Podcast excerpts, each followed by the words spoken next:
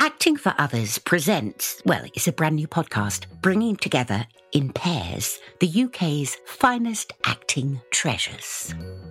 Hi, Judy. Ollie. there we are. Hi, Papa. David, how are you? For revealing conversations about their lives and careers. Me as a black woman was not getting any of that work or any of that practice. And now I'm in this position, post 50, I'm aging in. The highs, Laurence Olivier comes in. And he comes up to me and in those ringing tones, he says, You were Henry? and the lows, When you lose the love of your life, it's unbearable. and everything in between. I got a tattoo, Ollie. Can you see it? James Corden said to me, "Does- I don't really get starstruck with actors anymore because I know that we all go back to our trailer and take a shit in a chemical toilet between scenes.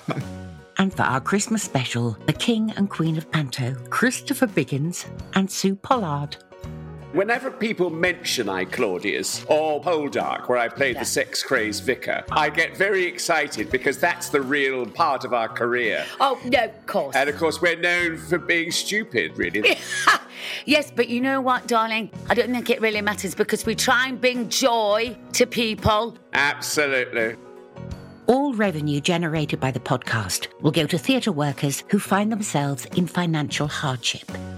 I said, How dare you allow your phone to ring? The theatre is a temple.